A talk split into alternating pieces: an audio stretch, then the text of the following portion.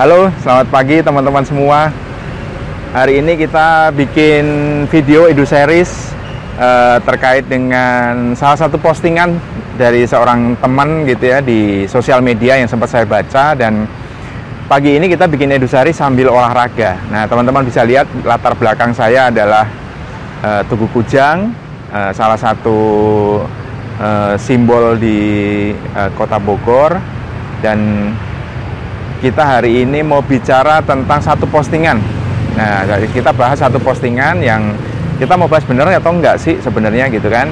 Jadi saya membaca satu postingan di Facebook yang ditulis oleh salah seorang teman di industri asuransi juga yang bilang bahwa asuransi jiwa adalah solusi utama dalam hal metode penanganan risiko. Nah, ini menarik nih ini kita bercerita sehari ini mengenai manajemen risiko atau risk management. Apakah benar sih pernyataan bahwa asuransi jiwa adalah uh, solusi utama untuk metode menangani risiko? Nah, oke, okay, sambil jalan, sambil jalan pagi kita akan bahas gitu ya, teman-teman. Yuk, kita jalan lagi, kita bahas satu persatu. Apa sih sebenarnya uh, metode menangani risiko itu? Apakah benar cuma pakai asuransi jiwa gitu ya? Yuk, kita jalan lagi kita lihat uh, suasana kota Bogor di pagi hari. Oke. Okay. Oke okay, teman-teman, nah kalau kita tadi bicara soal benar nggak asuransi jiwa sebagai salah satu uh, pintu utama ya, kunci utama untuk uh, manajemen resiko, maka kalau kita bicara soal metode menangani resiko sebenarnya ada dua metode menangani resiko itu. Pertama prosesnya namanya risk control namanya juga risk control jadi dia uh, berfungsi untuk uh, mengontrol resiko gitu ya.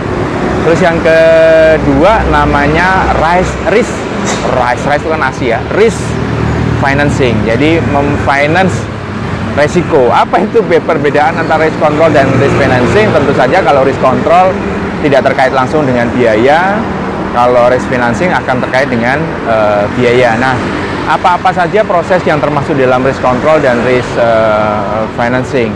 Oke, nanti kita akan bahas satu-satu sambil kita jalan lagi. Jadi, apa sih yang termasuk di dalam risk control, apa yang termasuk di dalam risk financing. Oke, yuk kita nikmatin lagi kota Bogor. Di background ini adalah uh, kebun raya Bogor yang sekarang masih ditutup. Yuk teman-teman, kita jalan lagi. Nah teman-teman, kita sudah sampai di daerah Pasar Bogor. Wow, uh, ribut banget ya. Nah, tadi kan kita bicara metode menangani resiko. Itu ada dua macam, jadi satu risk control dan satu risk financing gitu. Nah, karena sekarang kita bicara soal uh, risk control terlebih dahulu. Apa sih sebenarnya uh, pekerjaan yang dilakukan di dalam uh, risk control gitu kan? Jadi dalam risk control kita ada empat pekerjaan sebenarnya yang kita lakukan. Jadi apakah asuransi ada di dalam situ? Yuk kita lihat. Pertama adalah kalau kita bicara uh, risk control, kita bicara soal namanya uh, risk avoidance. Nah, apa sih risk avoidance? Namanya juga avoid. Avoid itu menghindar gitu ya. Jadi kita bicara menghindari resiko yang tidak perlu. Jadi resiko-resiko yang bisa kita uh, hindari itu uh, ya kita hindari gitu. Contohnya misalnya gini, Anda tidak bisa berenang gitu. Terus kemudian karena Anda tidak bisa berenang ya supaya tidak tenggelam maka Anda jangan berenang gitu. Atau kalau um, misalnya bepergian memakai kapal laut atau di uh, perahu gitu ya Anda harus pakai pelampung karena Anda tidak bisa berenang. Itu yang dinamakan sebagai proses risk avoidance. Jadi menghindari resiko yang tidak perlu supaya tidak perlu terjadi gitu kira-kira. Nah itu bahkan tidak melibatkan biaya gitu kan. Jadi ya tadi contohnya Anda tidak bisa berenang ya jangan berenang itu uh, risk avoidance gitu ya untuk menghindari resiko tenggelam. Terus yang kedua kalau kita bicara risk control adalah loss prevention. Jadi um, apa namanya mencegah terjadinya resiko. Contohnya misalnya begini, memasang tulisan uh, no smoking di pom bensin itu adalah loss prevention atau risk uh, prevention gitu ya. Jadi uh, sesederhana itu memas hanya memasang uh, tulisan uh, apa namanya uh, no smoking gitu atau memasang uh, fire alarm gitu. Alarm alarm kebakaran di hotel atau di rumah-rumah itu kan biasanya juga pasang alarm di mana kalau terjadi asap itu eh, apa namanya alarmnya bunyi. Nah itu termasuk di dalam eh, risk eh, prevention gitu. Jadi mencegah terjadinya uh, resiko atau mencegah terjadinya uh, kerugian. Terus hal lain misalnya seperti yang kita saya lakukan hari ini gitu ya. Olahraga pagi itu adalah termasuk loss prevention. Itu hampir tidak ada biaya sebenarnya. Karena itu adalah mencegah kita sakit. Kita melakukan uh, kegiatan olahraga. Nah, itu ada dua, risk avoidance dan loss prevention. Masih ada dua lagi. Nah, dua lagi akan kita bahas next sambil kita jalan uh, sambil kita menikmati udara Bogor pagi hari. Di belakang saya adalah Gunung Salak di sekitar uh, Pasar Bogor. Yuk kita uh, teruskan perjalanan kita pagi hari ini. Kita akan bahas dua lagi proses risk control, gitu ya. Apa aja? Yuk kita jalan. Oke teman-teman. Nah sekarang kita lanjutin. Uh, saat ini saya sudah duduk di salah satu bangunan yang penuh kenangan buat saya. Ini adalah kantor pos Kota Bogor buat teman-teman yang mungkin membaca Laskar Pelangi atau menonton film Laskar Pelangi ini juga satu gedung yang bersejarah yang diceritakan di dalam uh, apa namanya novelnya Andrea Hirata itu di mana si tokoh Ikal itu pernah kerja di kantor pos Bogor gitu ya sampai akhirnya dia dapat beasiswa dan bisa sekolah di luar negeri. Nah, ini juga apa namanya eh, gedung penuh kenangan buat saya karena setiap bulan saya ngambil wesel. Pada zaman waktu itu mengirim uang masih pakai wesel dan saya ngambil uang di sini. Gitu teman-teman. Jadi ini uh, gedung yang cukup bersejarah gitu ya. Nah kita lanjutin. Tadi kan kita bicara soal uh, risk control ya di mana risk control tuh kita ada lima sebenarnya ada lima tindakan. Pertama adalah uh, risk avoidance kemudian loss prevention, loss avoidance tadi menghindari, misalnya kita nggak bisa berenang ya jangan berenang supaya tidak tenggelam. Kemudian risk loss prevention itu misalnya men, menulis uh, no smoking di pom bensin, kemudian memasang alarm kebakaran gitu, alarm asap di uh, bangunan supaya nanti kalau terjadi kebakaran eh, apa sebelum terjadi kebakaran kita sudah tahu gitu. Itu loss prevention. Terus yang ketiga namanya loss reduction loss reduction itu adalah uh, atau risk reduction adalah uh, metode untuk mengurangi besarnya kerugian kalau terjadi risiko. Misalnya kita membeli alat pemadam kebakaran gitu ya. Jadi misalnya kalau teman-teman lihat lagi di pom bensin itu suka di, ada alat pemadam kebakaran yang besar gitu ya. Nah, itu sebenarnya adalah uh, loss reduction. Jadi kalau misalnya terjadi kebakaran kerugiannya tidak menjadi jauh lebih besar karena sempat dipadamkan.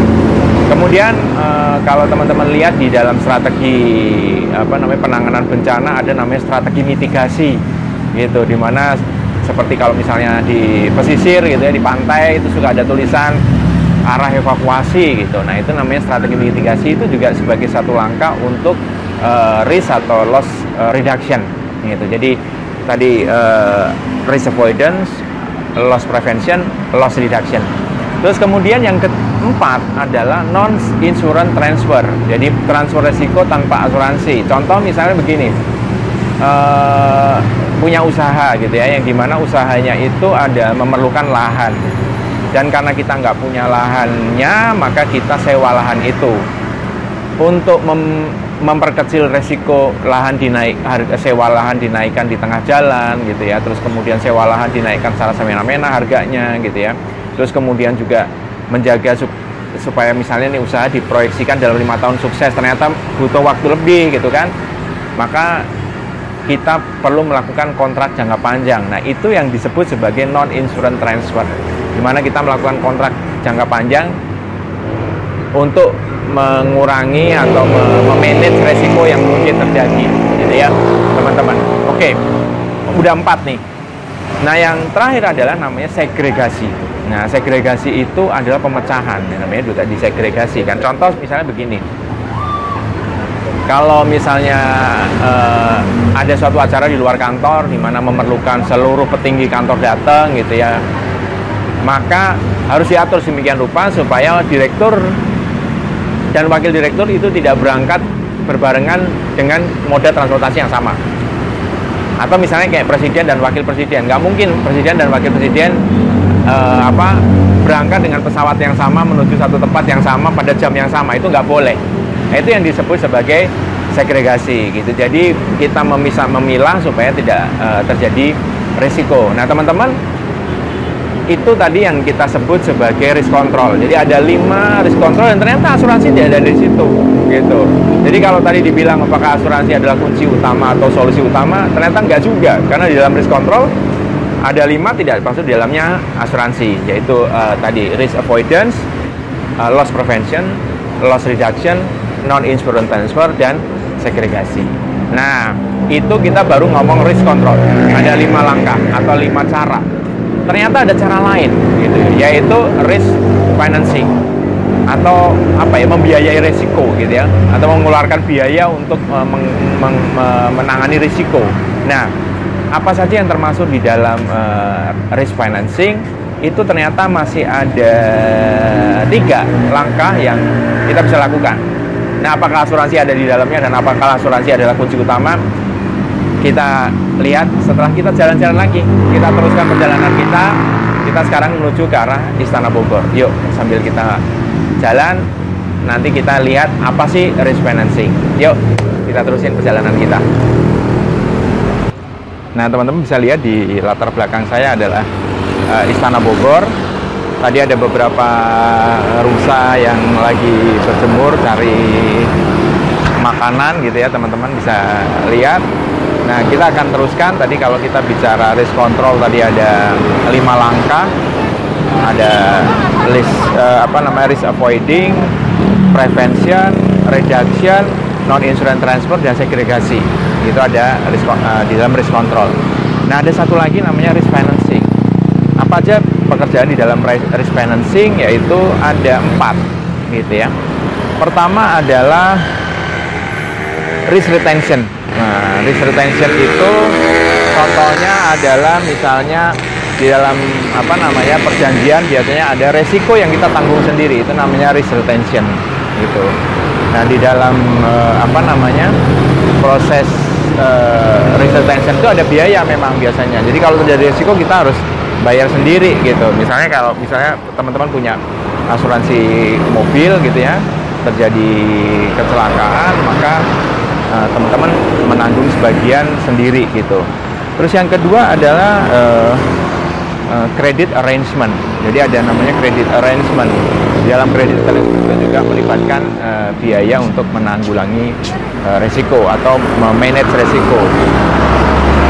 Yang ketiga ada namanya uh, uh, risk financing. Nah, apa itu risk financing? Contoh begini teman-teman uh, mungkin tahu uh, apa namanya proyek uh, MRT di Jakarta di mana uh, proyek MRT itu melalui daerah yang memang rawan banjir. Dari mulai Sudirman uh, Blok M sampai uh, sorry ya bukan Sudirman bukan Blok M ya agak maju sedikit ya. Dari Sudirman itu sampai ke Tamrin itu adalah daerah yang rawan banjir di mana kalau terjadi hujan lebat itu sering terjadi banjir. Oke. Orang yang membangun uh, stasiun MRT atau manajemen eh, MRT tahu bahwa daerah itu rawan banjir. Kalau misalnya terjadi banjir, pilihan mereka hanya dua gitu ya, memenanggungkan uh, resiko banjir itu uh, atau akibat ekonomi karena banjir itu kepada perusahaan asuransi atau melakukan hal lain gitu ya. Nah, perusahaan asuransi akan menilai gitu. Kalau dilihat daerah situ banjir itu pasti terjadi kalau terjadi hujan dan di Indonesia itu hujan itu hampir dipastikan selalu terjadi gitu maka perusahaan asuransi akan ngecas premi yang sangat mahal. Karena kejadiannya hampir pasti terjadi resikonya udah pasti hampir hampir pasti juga terjadi gitu. Makanya preminya akan jatuhnya mahal banget. Dan itu menjadi tidak affordable buat para uh, buat manajemen uh, eh, MRT yang mengelola jalur MRT itu. Maka apa yang mereka lakukan? Mereka punya pilihan namanya uh, risk financing. Apa yang mereka lakukan adalah mereka membeli pompa alih-alih mereka me menanggungkan itu kepada uh, perusahaan asuransi yang jadinya akan mahal mereka melakukan langkah lain namanya uh, risk financing yaitu dengan membeli pompa jadi kalau misalnya terjadi banjir dan airnya itu masuk ke rel misalnya mereka cukup pompa dan membeli pompa itu jauh lebih murah daripada membayar premi asuransi gitu Dan itu yang disebut dengan uh, risk uh, financing. Itu salah satu contoh gitu. Nah, sudah tiga kan? Jadi ada uh, apa namanya? Tadi uh, risk retention, kemudian uh, credit arrangement, dan risk financing. Nah, yang terakhir ini baru kita ngomong yang namanya asuransi. Nah, jadi asuransi ini adalah satu dari sembilan langkah uh, manajemen resiko. Jadi satu dari sembilan. Jadi kalau disebut kunci utama ya tidak tidak tepat ya gitu ya karena dia hanya satu dari sembilan. Nah, kenapa harus pakai uh, asuransi? Kapan asuransi itu cocok dipakai? Asuransi cocok dipakai untuk kejadian yang sekali-sekali aja terjadinya dan e, terjadinya tanpa diduga artinya tidak bisa diramalkan kapan terjadinya tapi sekali kejadian dampak finansialnya itu besar banget nah itu baru kita bisa bicara bahwa e, apa namanya asuransi itu menjadi penting gitu. Jadi asuransi itu juga ada penggunaan khususnya. Itu tadi saya ulang. Jadi kapan Anda perlu punya asuransi adalah ketika anda punya satu resiko di mana resiko itu e, tidak tahu kapan terjadinya, tapi kalau resiko itu terjadi, dampak finansialnya besar banget. Contoh ya misalnya se, e, apa namanya e, kematian seorang pencari nafkah utama itu kejadiannya kita nggak pernah tahu, itu tapi begitu itu terjadi dampak finansialnya tinggi.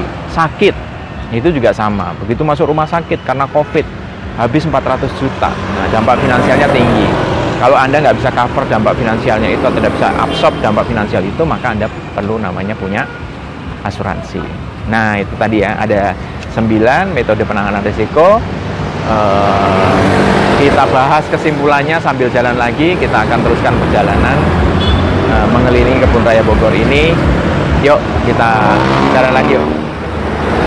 Nah, oke okay, teman-teman, jadi sudah terjawab ya statement tadi mengenai bahwa asuransi itu ternyata bukanlah kunci utama dari sebuah proses manajemen risiko, tapi tetap menjadi satu dari sembilan proses yang harus dijalani ketika kita melakukan uh, manajemen risiko. Nah teman-teman, apakah memiliki asuransi itu suatu keharusan? Tentu tidak, gitu ya.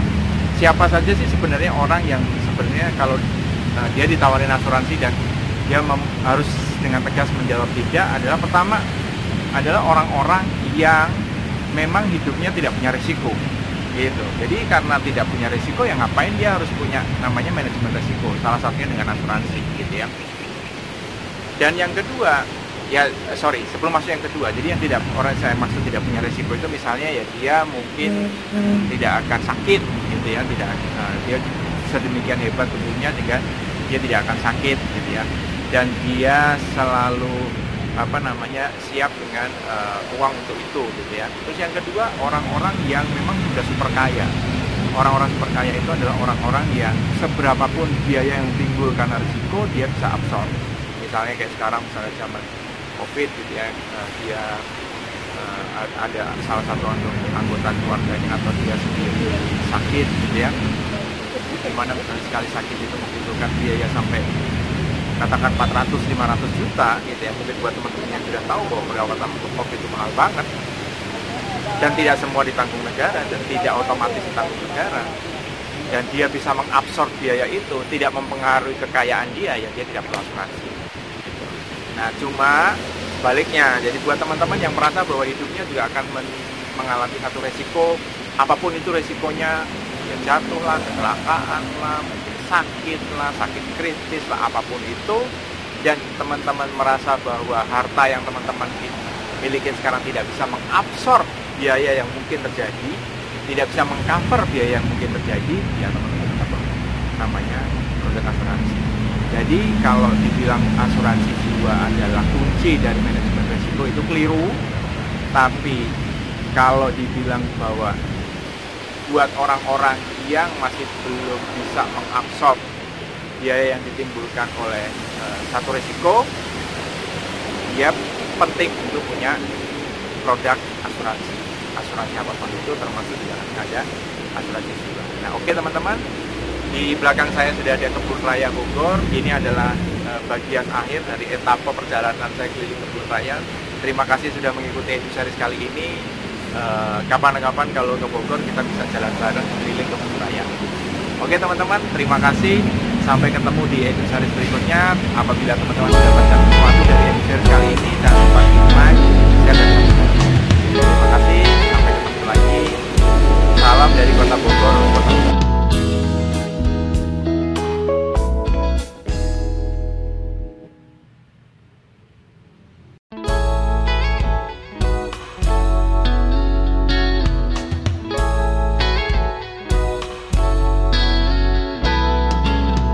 Oke, selamat pagi teman-teman semua. Hari ini kita ketemu lagi dalam vlog uh, Edu Series masih tentang uh, perencanaan waris dan bagaimana cara kita melakukan uh, apa yang disebut pelaksanaan hukum waris.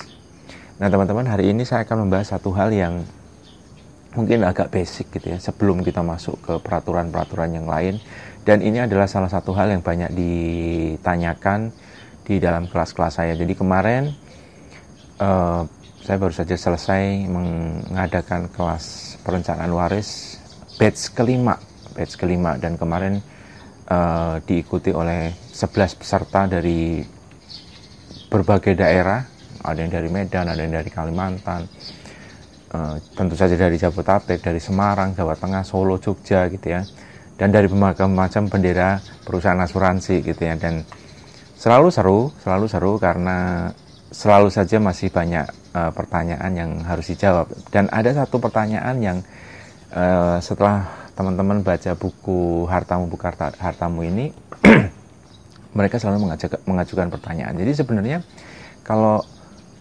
uh, enak dong ya di hukum perdata itu istri dapat dua kali katanya gitu. Nah ini yang uh, pertanyaan ini yang mungkin uh, kita akan jawab untuk kita semua punya satu pemahaman yang sama gitu ya. Oke. Okay. Seperti biasa saya akan pakai slide gitu ya supaya untuk memudahkan kita memahami uh, permasalahan.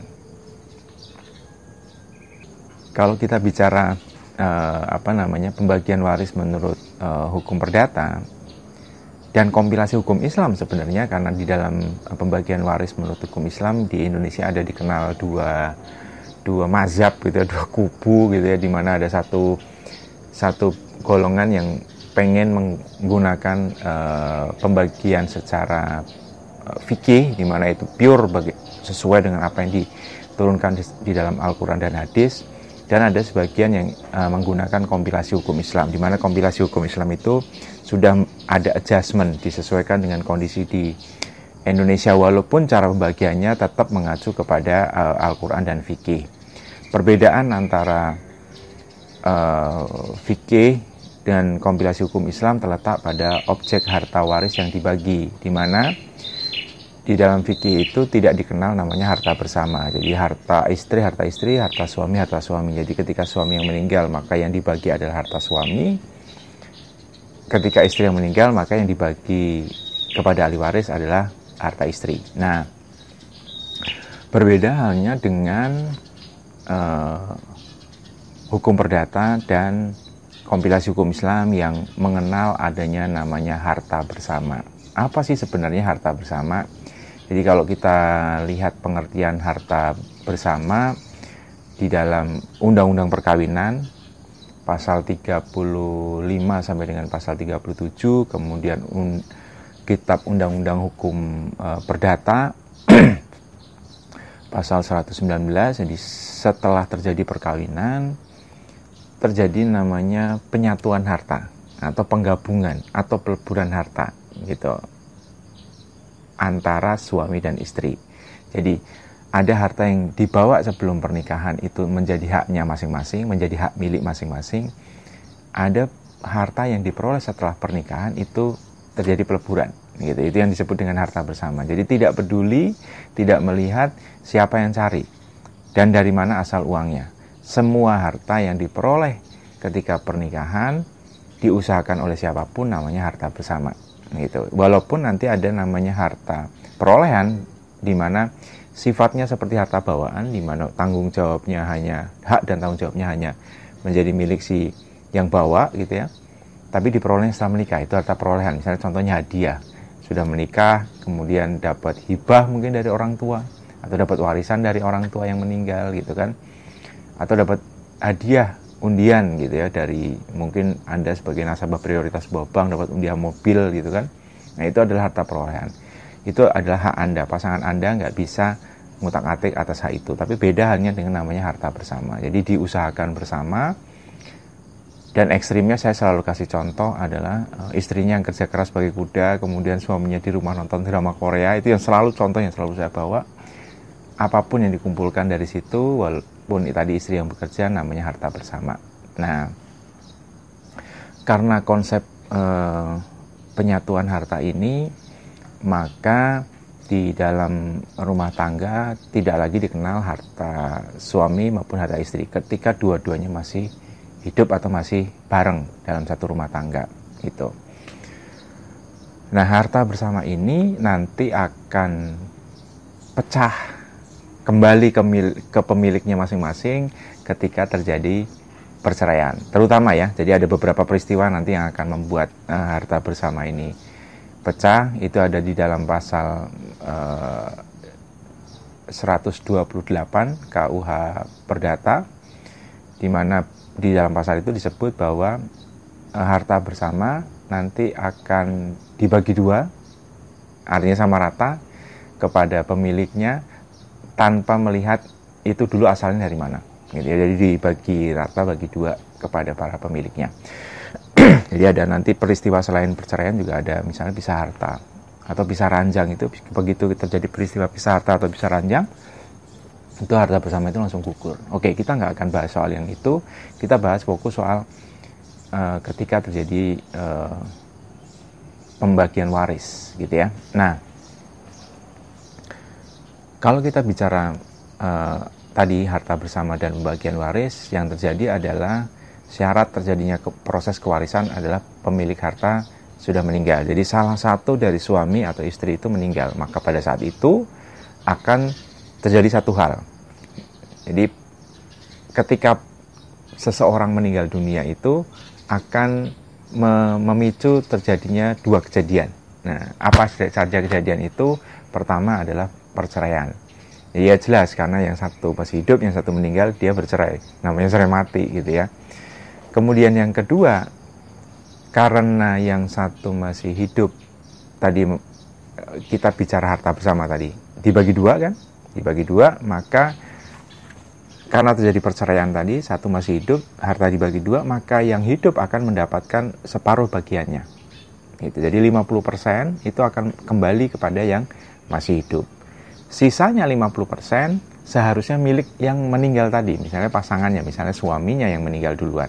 50% itu adalah haknya si pasangannya, 50%. Tapi karena orang meninggal kan nggak bisa bawa harta, maka harta milik si suami itu akan kehilangan tuannya. Jadi dia menjadi harta tak bertuan. Nah itu yang kita sering dengar namanya harta tak bertuan, harta tak bertuan. Jadi ketika misalnya suami meninggal dunia, harta bersama itu akan gugur atau pecah gitu ya.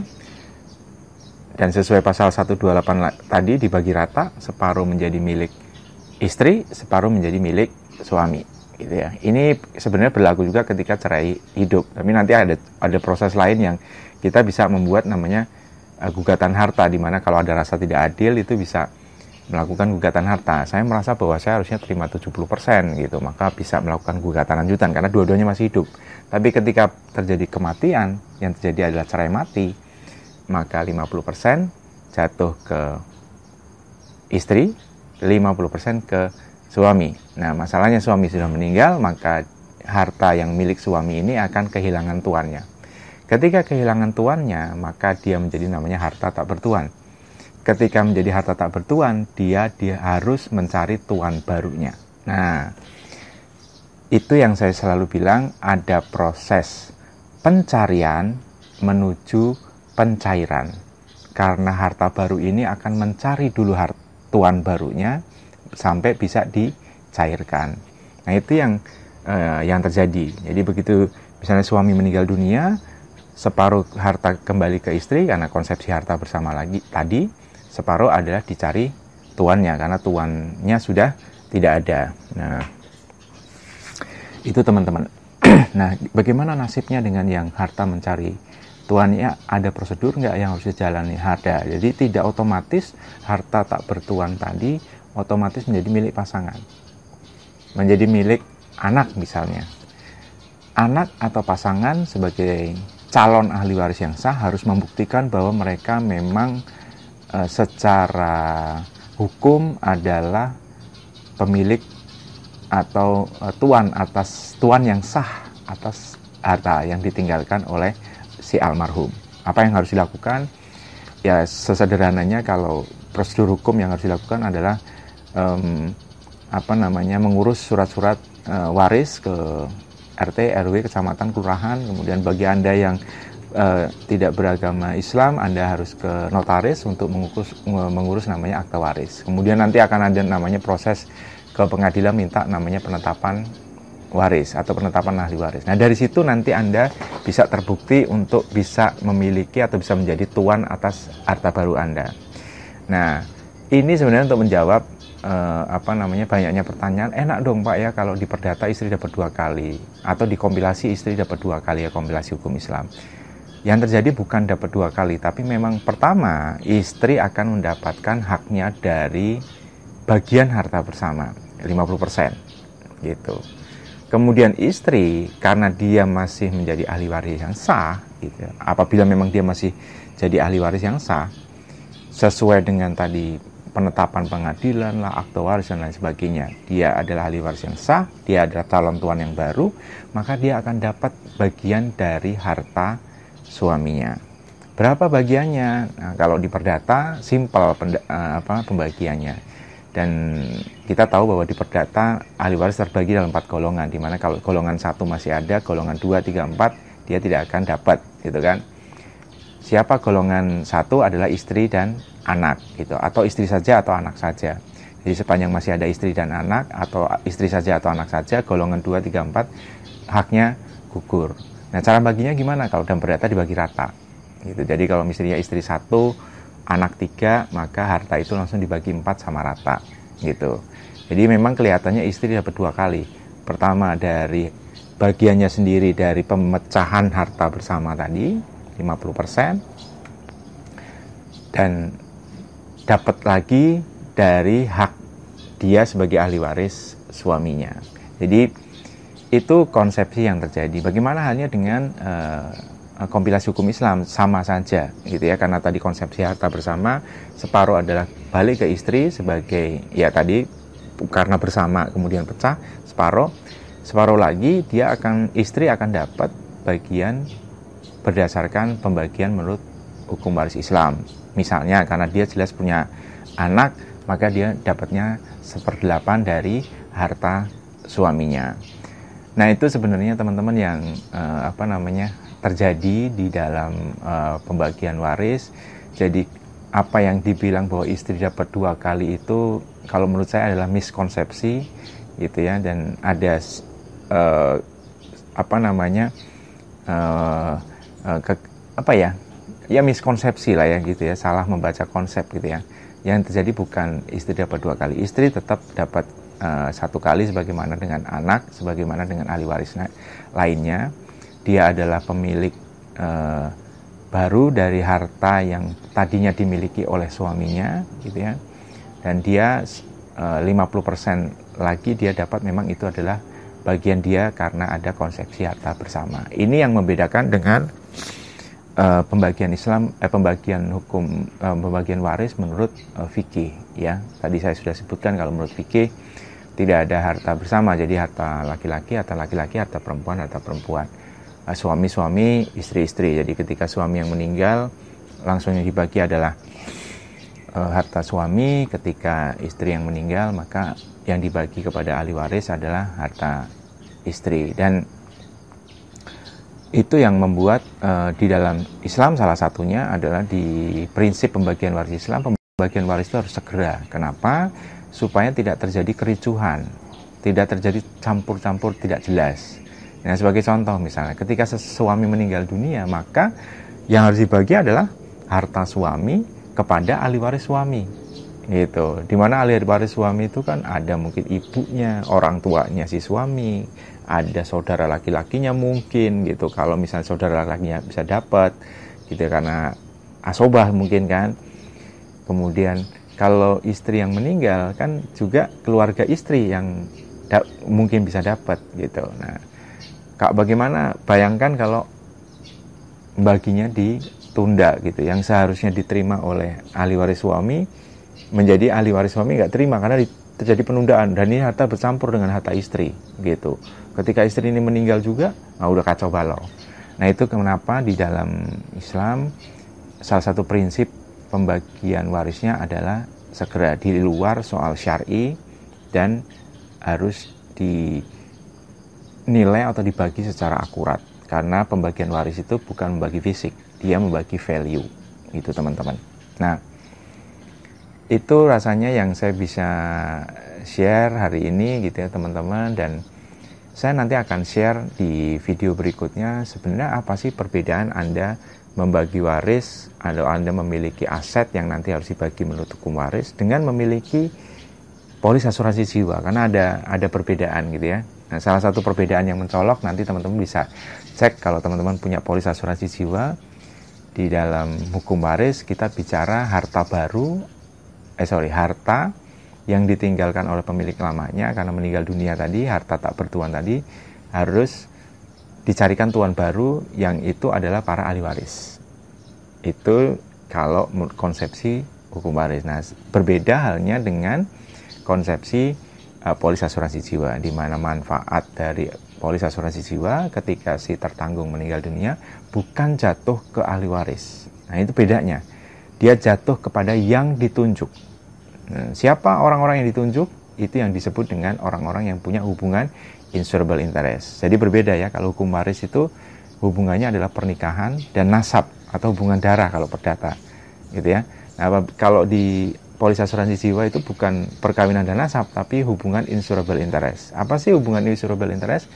Itu adalah hubungan di mana kalau seseorang meninggal dunia, orang-orang ini akan memiliki dampak fatal secara finansial. Itu insurable interest. Maka dia tidak hanya bisa orang per orang, bisa juga badan, gitu ya. Yayasan lah, perusahaan lah, itu bisa insurable interest. Nanti kita akan bahas di video berikutnya kenapa walaupun Anda sekarang punya aset, Anda tetap harus punya namanya polis asuransi jiwa. Karena nanti ketika proses pembagian waris, ada biaya, ada waktu yang Anda harus keluarkan, yang Anda harus bayar. Dan ketika Anda memerlukan biaya dan waktu itu, kadang-kadang biaya dan waktunya itu tidak kecil. Itu bisa juga besar sekali. Dan itu harus disiapkan uang tunainya. Nah, uang tunainya itu bisa kita siapin dari sini. Dari yang tadi. Kalau Anda sebagai yang ditunjuk, Anda akan terima uangnya, dan itu dipakai untuk dana pembebasan harta. Jadi ada ada perbedaan yang cukup prinsip antara harta waris dengan uh, polis asuransi jiwa. Mungkin itu saja teman-teman yang saya bisa share uh, pada hari ini gitu ya dan semoga nanti kita bisa diskusi la lagi di kesempatan berikutnya. Uh, kemarin batch 5 sudah selesai, nanti bulan Juni saya akan buka kelas perencanaan waris Islam dan perdata. Ini saya pisah harinya karena itu masing-masing kelas durasinya 3 jam.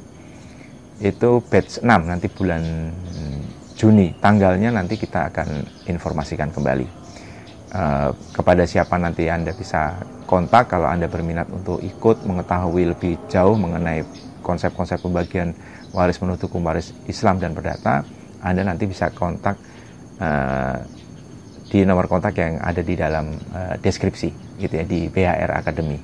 Oke teman-teman, uh, terima kasih sudah mendengarkan uh, Edusaris hari ini gitu ya. Semoga teman-teman dapat pencerahan lagi bahwa ada miskonsepsi yang beredar. Kita sudah tahu bahwa itu ada miskonsepsi soal istri dapat dua kali gitu ya. Yang terjadi bukan istri dapat dua kali. Baik teman-teman, terima kasih. Sampai ketemu lagi. Apabila teman-teman mendapatkan manfaat dari video ini, jangan lupa klik like, share, dan subscribe. Sukses untuk kita semua.